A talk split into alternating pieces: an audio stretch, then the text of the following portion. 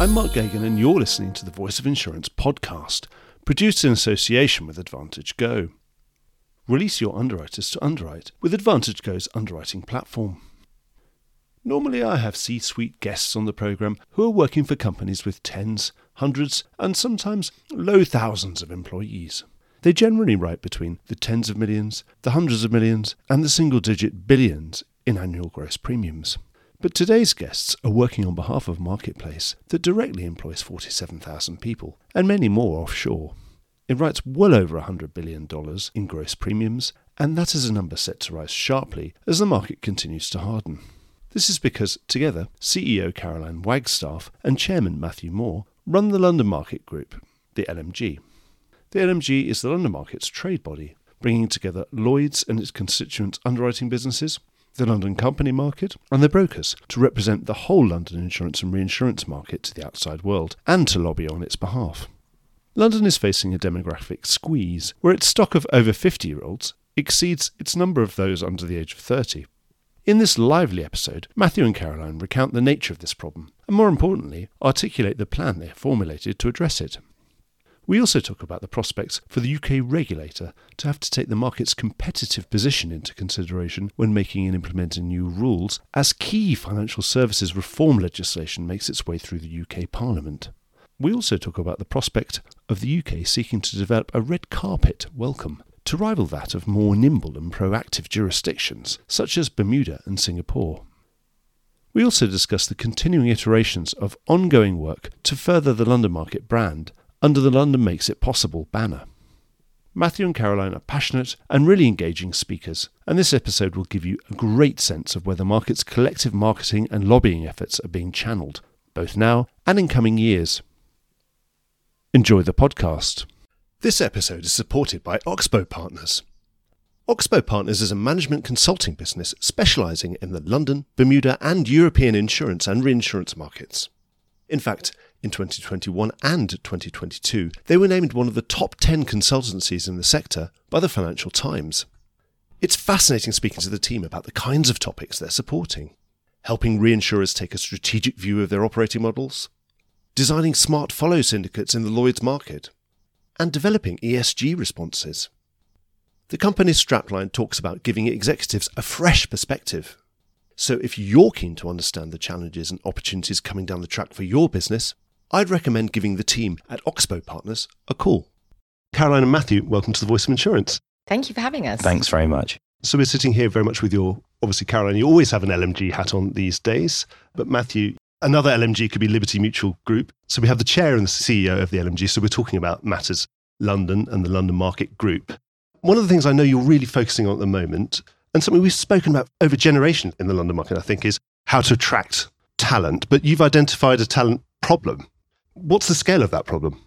We have identified a problem through the board of the London Market Group, and it goes along a couple of lines which are really quite important.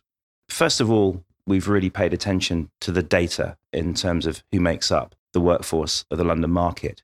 And over a period of time, we've measured a trend that shows that the numbers of those in the cohort aged above 50 is greater than those aged below 30. And why should that matter? It matters for a number of reasons, which are very closely connected with the success of our market. Quite rightly, this market's got some huge ambition. We need to digitize, we need to develop new products, we need to compete against other markets around the world. And all of these things, we need talent which is energetic, which is diverse, which is filled with digital natives, which is really going to allow us to achieve our business ambitions at both the company level and at the market level. And on reflection, both the numbers and anecdotally show that we're just not set up to achieve that at the moment by the methods in which we're recruiting into the market. So the London Market Group has really put that at the top of its priorities to address on a consolidated market wide basis. Is that not just a reflection of aging population of is it out of whack with what the demographics is as well in that we have less 30 year olds or under 30s than we really should do in terms of their percentage of the population makeup yeah, that's correct. It's correct in terms of the demographics, but it's also correct in terms of the attractiveness of our market relative to other industries. You know, when we think about the proposition that this market actually really represents to us in the know, how dynamic it is, how closely connected it is to society, to economies, to solving all the problems that we're all going to have to solve together. When we think about what it represents in terms of people's interest in climate or transport or art or equine or pretty much anything, that proposition isn't being matched by its attractiveness to attracting that talent. And that becomes a problem in lots of different dimensions. As I've said, both in terms of our ambitions, but also in terms of our costs. Now, when I sit across the boardroom table or speak to other chief executives, even before the recent bout of economic inflation, the London market was suffering very significant wage inflation. And that is particularly vexatious to us all because we're also custodians of the London market. We're all committed to getting the cost of the London market down in terms of what it costs to trade with us. And this particular issue, where we hadn't put enough high quality young talent into the pipeline, was causing its own wage inflation. As I say, coupled with what that means in terms of us realizing our market ambitions, and you've got a problem to be solved. Now, fortunately, the London Market Group is uniquely well placed for us all to get behind that uh, and do that. So, as we look at the work that we're doing here, we think it's the right thing to do, and we're pretty excited about it just to, to, pick up on that point, I mean, how much more additional inflation are we pouring on top of the already economic inflation that we've got by having a talent shortage and then or presumably having to bid up the small amount of talent we've got in between us all the time? I think there's one single number that we could point to. I would say that there are definitely pockets where that intra market wage inflation is pretty alarming, actually. And that's not just in underwriting, it could be in actuarial, it could be claims, it could be finance. And to repeat, as custodians of the business, that's gone from being a frustration to actually a pretty structural problem to our market and one we need to address. Do you think it's a service problem as well? Because I remember bumping into an old broker friend a couple of years ago asking how everything was. Everything's good, actually. My biggest problem is that I can't find a lead underwriter because they've all got gardening leave and they've all just done a, a, sort of revolving door swap practically between different employers. But four or five of the main leaders that I normally go to have gone because they're on gardening leave. And now I can't really get it. Everyone else has got a sort of junior assistant underwriter holding the pen, and no one really wants to sit their neck out and quote me a price, which is not really very good for the London market. That feels like one of the laws of unintended consequences, which maybe is, runs deep within the veins of our marketplace. I'm not sure that that's intended, but I do think perhaps something goes to a popular theory in the market, which I perhaps subscribe to, which is that the marketplace didn't really invest post 2005, 2006 in terms of the talent that we needed to really rebuild the market in absolute and relative terms to other marketplaces. And when you turn the handle on those demographics, you get into a situation like today where the over 50s overrepresent against the under 30s. But look, that's something that we can repair. We have got a fantastically compelling story to tell young people, school leavers, university leavers, people to come into our industry. We've got the story. Now's the time to go out and tell it properly. I would agree with you. The amount of people who in our market who encourage their own offspring to come into the market, it kind of tells its own story that obviously they wouldn't do that if they thought it was no good or there wasn't a great career prospect in, in store for them. So, what are we going to be doing then? What's the plan? How are we going to go out and capture a larger share of the youth? So, one of the things I always say about this to people is we need to get our head into the same space that we do about what we do every day. So, what do we do? We pull capital to take bigger risks and we act collectively. And we've never had that attitude to what we do about talent. And we need to get that attitude so that we can industrialize. As Matthew said, there's a lot of data that we're looking at in terms of how the market operates. And we know structurally there's a long tail of small to medium sized businesses who probably could do with some help and support in taking on younger people into the market. So we've basically got three legs to the campaign. The first one, as Matthew said, is we have to cut through, we have to tell our really good story to a wider group of people. And we're doing that by framing it in a way that young people will engage with it, not talking about property facultative underwriting or whatever it is, but talking about what are you interested in? You know, are you interested in celebrities? You know, the market can speak to all of those things. A better story told through digital engagement. We're going to put this out Instagram, TikTok, through Facebook, through LinkedIn, because those are the channels that young people are engaging with. And we need to be active in them. So, telling a better story is number one. Number two is getting out to some universities. There is a much bigger graduate recruitment program in this market than there is for school leavers.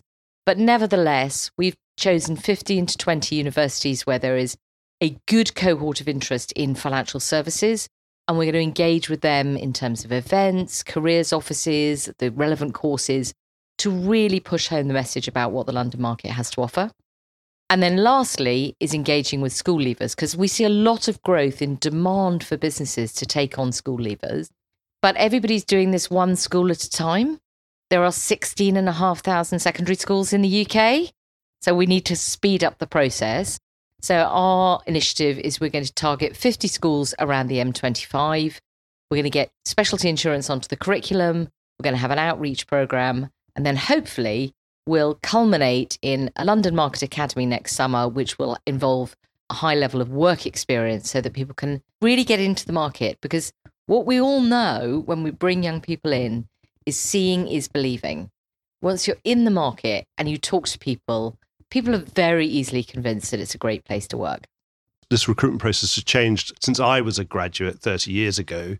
There used to be sort of milk rounds and that kind. We used to call it the milk round. There was a kind of expo somewhere for graduates. You'd wander around and sort of look at different stalls and pick up merchandise and see who had the best mugs and scarves and goodness knows what else and other things. And it doesn't really work like that anymore. It doesn't really work like that. There are careers fairs, and we are investigating whether we should be present.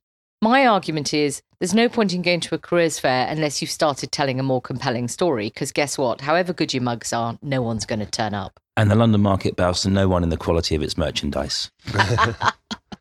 And the second thing is the pandemic has slightly done for that. So, university students, particularly, have gone through two to three years of not having physical careers fairs and they've slightly disengaged with it. They don't really work digitally.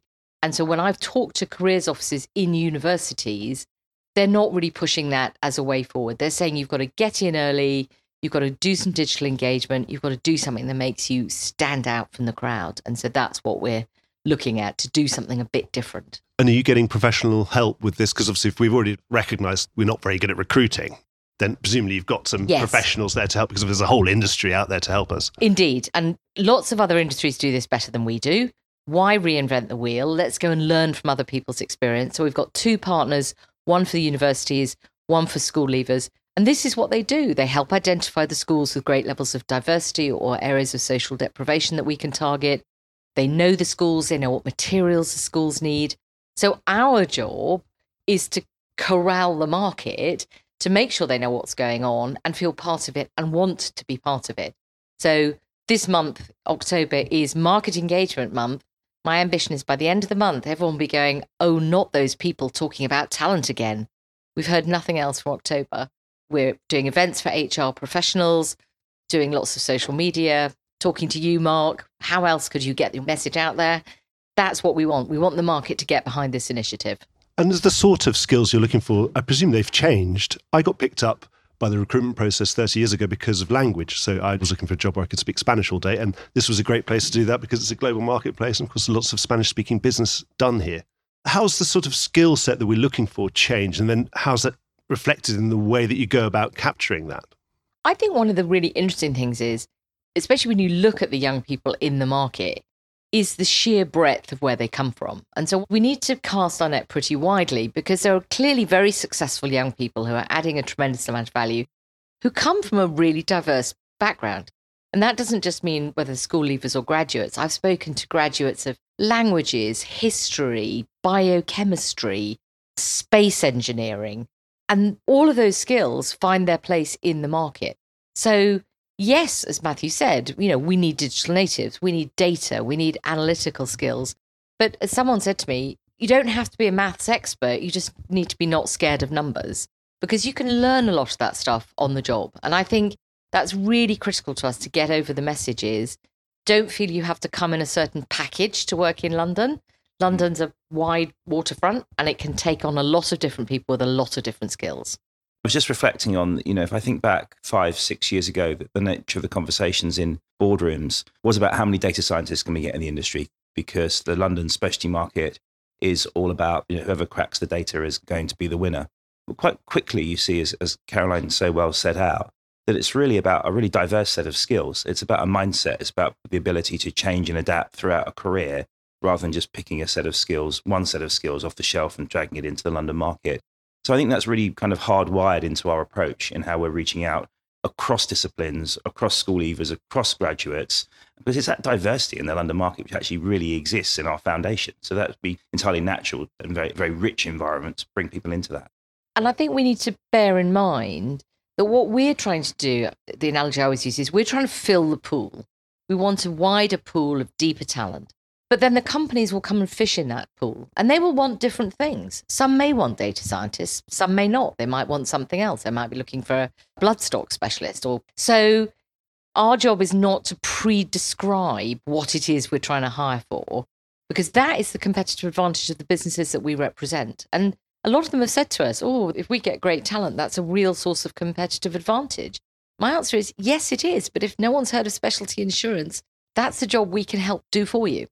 I presume this is a long game, isn't it? It has to be a long game, or at least a very medium to long game. So, have you got the funding or the commitment to keep it up? Because I presume it's something you have to keep compounding over time. You can't just do it one year and say it's done, can you? No, because people keep growing up. So every year there's a new set of people who don't know about and specialty other people insurance. retire, of course. You know, every year by definition, there's a new sixth form and there's a new first year and a second year and a third year at university. So absolutely it needs to be a medium to long term investment. And I always talk about it because my background is kind of building a brand for specialty insurance as a destination career. And if you're building a brand and you're starting from nowhere, it's not done in a year, it's not done in three years, it's not done in five years. So we are absolutely committed to this as a medium term. I think the great thing is we'll learn as we go. We'll learn a lot. The data will tell us stuff, the experience will tell us stuff. So we can evolve, but the ambition must be there. And I, from what we talk about around the LMG board table, from what I talk about when I talk to individual member businesses, is I really believe there is a commitment to do this. And it's absolutely clear in my head as the CEO that this is a five year program. Yeah, I agree. And I think, Caroline, you make a very good point about how the market evolves. Because, Mark, you know, we've just been talking about when we came into the industry 30 years ago, a new recruit into the market could be given a very junior role, moving pieces of paper around through a claims department in a very junior underwriting role. Well, it's absolutely been necessary for the London market to make our business more efficient, to digitize and to make that process much better value for all of our customers, which frankly means that those roles don't exist anymore, and probably nor should they as we seek to become ever more efficient and effective. But there's a whole new range of roles that do exist in our businesses, which never existed before. That could be tech, it could be digital, it could be data, it could be product development, it could be customer experience, it could be distribution, it could be a whole host of things that we've kind of got a quasi science around that we never had before. And that's going to need a whole new range of skills, which over a period of time, maybe the under 30s is going to be better at developing than the over 50s. So this is about a dynamism in our market as well as just filling a pipeline. And you're going to be able to measure all of this. Your top manager, Matthew, I'm sure everything that goes on in Liberty Mutual, you want to measure to see whether you're succeeding or not, or see where you could improve. Are you going to be measuring all of this? Measurement and data is really hardwired into this process. And that's for a couple of reasons. Number one, it's much more digitally oriented, which makes it easier for that data to be collected. But also, very importantly, the discussions around the London Market Group table is that human resources and recruitment is only effective in the medium to long term when supported by data. Otherwise, we resort to anecdotes and frankly has not served us well. So, to repeat, data is absolutely first and foremost built into this process. Well, I wish you all the best with that, this new reinvigorated drive, because it's always been part of the mission, but now it seems like you're giving it a really extra bit of impetus. And Caroline, I need to ask you we've got a new government in the UK, new set of ministers. We've got a, a, lot going on with potential financial services reform, which may or may not be beneficial to the London market. Can you give us an update? Yes, well, I can give you an update today. Of course, by the time this is broadcast, everything may have changed all over again. Absolutely. So, uh, as you know, we have been engaging with various administrations over the last year, but more widely, actually, not just the administration, but with quite a wide range of parliamentarians, both in the House of Commons and in the House of Lords, to get over what it is we think that the wholesale insurance market needs from the new Financial Services and Markets Bill. The good news is that that bill is in Parliament. So we're spending a lot of time putting together the amendments we would like to see because the bill does one good thing, which is it introduces a secondary objective for competitiveness and growth for the regulators, What it doesn't do is it doesn't really articulate how that's going to be measured, what good will look like, and how anyone will know whether they've actually given it any consideration at all. I think the current bill says something like, in their opinion, have they done a good job? Which to me sounds like they get to set their homework and mark it afterwards. I'd have been brilliant at school if I'd have had that sort of measurement. Absolutely. So you're going to be pushing for amendments to make them much more specific. Indeed. So we've got a whole slew of amendments. We've got draft wordings we've suggested. And we have had good engagement. We've sat down last week with the bill drafting team at the Treasury and shared with them our amendments and our thoughts. We've sat down with a number of city ministers and, you know, we'll keep doing that. But the key will be when it's in the House of Commons and then actually when it's in the House of Lords, because there's quite a strong body of opinion that thinks that most of the amendments will get done in the Lords. The robustness of the regulation here in the UK is really important. It's what attracts investors and it attracts customers. And we don't want to dilute that. This is not a race to the bottom in any sense. This is about making it a bit more fit for purpose. So we want two things. We want a bit more proportionality where the regulators understand the different risks that are posed by different sections of the community and react accordingly and a bit more nimbleness. And I think that's, you know, possibly operationally in the FCA at the moment, there's a lot of delays in authorizations. And the mood music is good from Stratford that that's being sorted out and things are moving faster.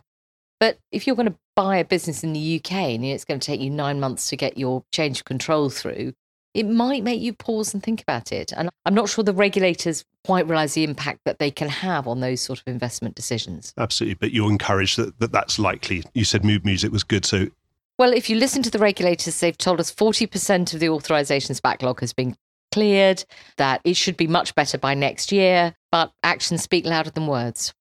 What else is on the agenda on the lobbying front? Well, the Financial Services Markets Bill is taking quite a lot of our time. I think something else we're really keen to talk to government about out of the minutiae of the bill is something which we describe colloquially as the welcome mat. So, whenever you talk to an insurance business about why do they go to Bermuda, why do they go to Singapore, the one thing they talk about is the welcome they get from the Bermuda Development Agency or from MAS has a development arm, where nobody's trying to lower the regulatory bar, but people are trying to help you get over it without too much pain and grief. That's not really what happens in the UK.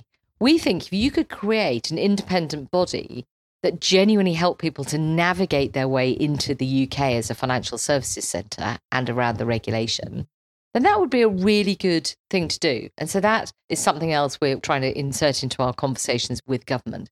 We think that would be much more positive than trying to say have a regulator of regulators or anything else that might have been mooted because we already have other departments of government whose job it is to do that, to say, yes. come and set up a business in Britain, it's great here, etc., etc. So, yeah. but we don't more... really have it for financial services, and we think that that would be a really welcome addition. You were nodding there, Matthew. Do you think that's a good idea? I do think that's a good idea. I think the gap between what the London market represents and how it's understood and appreciated by government is historically so large to almost be inexplicable. And the work that the London Market Group has done over the past few years has certainly sought to narrow that gap. And I think Caroline has very well set out what that is. We do seem to have considerably more engagement from the government in the past 18 months than has hitherto been the case. And that's got to move from words to deeds, but also an approach. And I think that welcome mat way of thinking about it actually is very helpful. One of your other remits, obviously, we've spoken about talent and lobbying government and representing the London market in those lobbies. The third strand that I always associate with you, and I go back to Steve Hearn, who probably sort of founded this new revamped modern version of the LMG that we're talking about now that you're running, was projecting the London market out into the wider world. And I remember him talking about the success of, say, was the Australian wool mark or kite mark or those kind of things, sort of seal of approval to say it's quality, London assured, that kind of thing. Is that still on the agenda and, and are you still pushing? Tell us what you're doing in that sphere. Well, the two are very much linked. I mean, one of the things when we talk to government is we talk about what an export led industry we are and how much of our business comes from outside the UK. And that's, you know, different conversations we've had with the Department of Trade and Industry. I mean, they're always really surprised when we tell them how much business comes from North America, for example. So, continuing that outward promotion of the market is absolutely the third leg of our stakeholder engagement, which is talking to business producers. I think what we have done is rather moved away from this sort of seal of approval kite mark idea because our job is not to do quality control for the 350 businesses in the market. That would be quite time consuming. But what we can do is create a shop window and drive people to it, which demonstrates what the London market is doing. So this year, for example, we've created a climate change space on the London Makes It Possible website, which allows businesses to tell the market what we're doing. So we've promoted the Sustainable Markets Initiative. We've promoted all the individual products that are on offer in the market. We have people producing white papers, thought leadership. We've got people talking about products that we're very interested in. So D&O has been a big topic this year. So we've done podcasts around that. We've done videos with climate change experts around sort of storms. And so the idea is that we show people this fantastic wealth of expertise and knowledge in London. And again, like talent, we don't have to go to conferences to do it anymore, which used to be the old model. We're doing it digitally. So we're getting digital engagement in the US, meets the broker community, driving that traffic to the website and getting them to engage with the content. So yes, you don't need to put this kite mark on because we've already got rating agencies, you've got Yeah. regulators. That's already got the seal of approval. The fact you've already got a license and you've got an A rating is probably enough. Right? This is an issue that's very close to my heart, leading a, a global part of the business for quite a long time now. All around the world, people have very strong views about the London market. Sometimes it's positive, and sometimes it absolutely isn't so positive, but they do have very strong views. Now, the London Market Group is the only place that can actually bring together the broking community, Lloyd's, company market, all of that ecosystem that happens in London for us to t- better tell our story because people are going to have strong opinions and we want them to have the most accurate and indeed the most positive view of the London market. So we really need to revive that sense of articulating the story, of, of coloring it in, because frankly, going around the world over the past few years, I've found that the gap between how London thinks of itself and in many places how the outside world thinks of London probably isn't to our credit. Now, we've got such a good story to tell and we've got the platform to do it. And that's really what the London Market Group is lining up behind. So it makes it possible, still ongoing and still Absolutely. fully And firing. I think we talk about it less because it's a longer standing campaign, but it's again, it's evolved over the years. So it's become more digital. We've produced more bespoke content in the last couple of years where we've gathered market experts together because I think one of the core messages about London is this fantastic collaboration. From the day I started working here, this sort of tension between the fact we compete and collaborate at the same time I think has always been a rather fascinating one for me. And I think the ability to demonstrate that, that it lives and breathes, that you can get brokers and underwriters together in a room and talk about particular products or particular solutions or particular issues, it just literally makes that come alive for people. So we don't talk about it as much, and that's probably my bad. We should talk about it more because I'm proud of the work that we're doing and it does go on and it is reaching people and in fact, this year we've extended that digital campaign into the UK because that is our second largest source of business. As Matthew said, we sometimes sort of we've been ignoring our own backyard a bit. So we've been actually engaging a lot more with the UK this year. Matthew, I can't believe that you're nearly three years into this role. Could you reflect on your role as chair of the LMG? What have you enjoyed most about it? What's been the most satisfying part of it? And what's been the most frustrating part of it? Because I presume there have been frustrations because you're representing such a diverse body of people. Well, there are frustrations, but like anyone, Mark, as you know, that works in the London market, we're all too busy to be frustrated.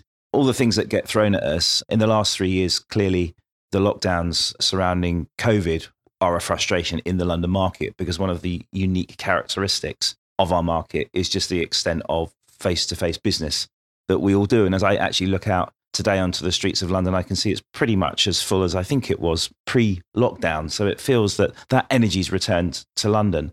And that's what's great about the London Market Group, whether one is the chair or one is on the board or, or one interacts with it, because it gives you pretty much the best ringside seat to look at the whole market, how it all connects together from the brokers to lawyers to the company market to whether it's underwriting, broking, actuarial, finance, investors, raising money, what people think of London from the outside, what people from London think on the inside, what the government thinks of us, and indeed what we think of the government from time to time. And just being in the middle of that network and to make hopefully a contribution to a market that has been very good to me and I'm extremely fond of has been a wonderful way to spend the last three years. So you're very, very positive. It's not like you felt you've been shunted onto some committee and sort of had to serve your term and it was your turn. No, not at all. And if indeed serving a turn as chairman of the London Market Group would be a pretty nice gig, all things considered, principally because you get to hang out with some very senior, very smart people. Excellent chief executive. Uh, I was going to say, when does my plug come in, Matthew? Yes, I, I left. it you're responsible for hiring Caroline, I presume. I was responsible for hiring Caroline, and that that was a very good thing. And and and when I think about how the government views us, the seriousness that it now takes the London insurance market, when I think about the quality and the energy behind the talent campaign when I think about how we are creating networks and creating conversations and creating confidence in the London market that we're going to project around the world and to our customers, I think that the London insurance market has got a lot to be optimistic about. And the role that the London Market Group plays, I think it actually is an important one. I've learned a hell of a lot along the way. One of the things actually is the importance of bringing people together. And I've been delighted to play my small part in doing that. Caroline, have you got any last words? No. Last words for the podcast. yeah, and then and then he fired me. I, I, agree with Matthew. I, I feel really optimistic that we have identified where collective action can really be powerful in the places that the London Market Group plays.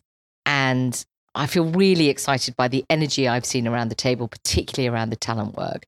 I think we have finally got to a place where we have articulated what the problem we're trying to solve is and there feels like there's really good support to do something to make it better. And I would say you only have to go and engage with the young people who do work in the market today to feel actually really confident about our future. And the more of that you can get, the better. Good luck with getting this bill through Parliament. Good luck with the recruitment drive. And good luck with getting the government to roll out a red carpet for global insurers in London. Thank so thank you. you very, very much, both of you. Thank you, Mark. That was great. Thank you very much. Well, I hope you enjoyed today's episode. If you did, don't forget to subscribe or leave a like or a review or recommendation on whatever podcast platform you used to access this program. These really help get the word out. Before we go, just a quick reminder that advertising slots are available here and in other places in the Voice of Insurance podcasts. Podcasting is the fastest growing medium and attracts a high quality audience of key decision makers. It's also an intimate medium where you, the listener, are right in the room with me and the interview subjects. Needless to say, that means it's a great way of getting your message out directly to an audience because you know you've got their full attention. It's also very cost effective. So get in touch with Mark at thevoiceofinsurance.com to find out how you could be speaking directly to the industry. The Voice of Insurance is produced in association with Advantage Go. Release your underwriters to underwrite with Advantage Go's underwriting platform. Voice of Insurance is produced by me, Mark Geoghegan. Music was written by Anna Geoghegan and produced by Carlos Geoghegan. Check out more podcasts and written comment pieces at www.thevoiceofinsurance.com.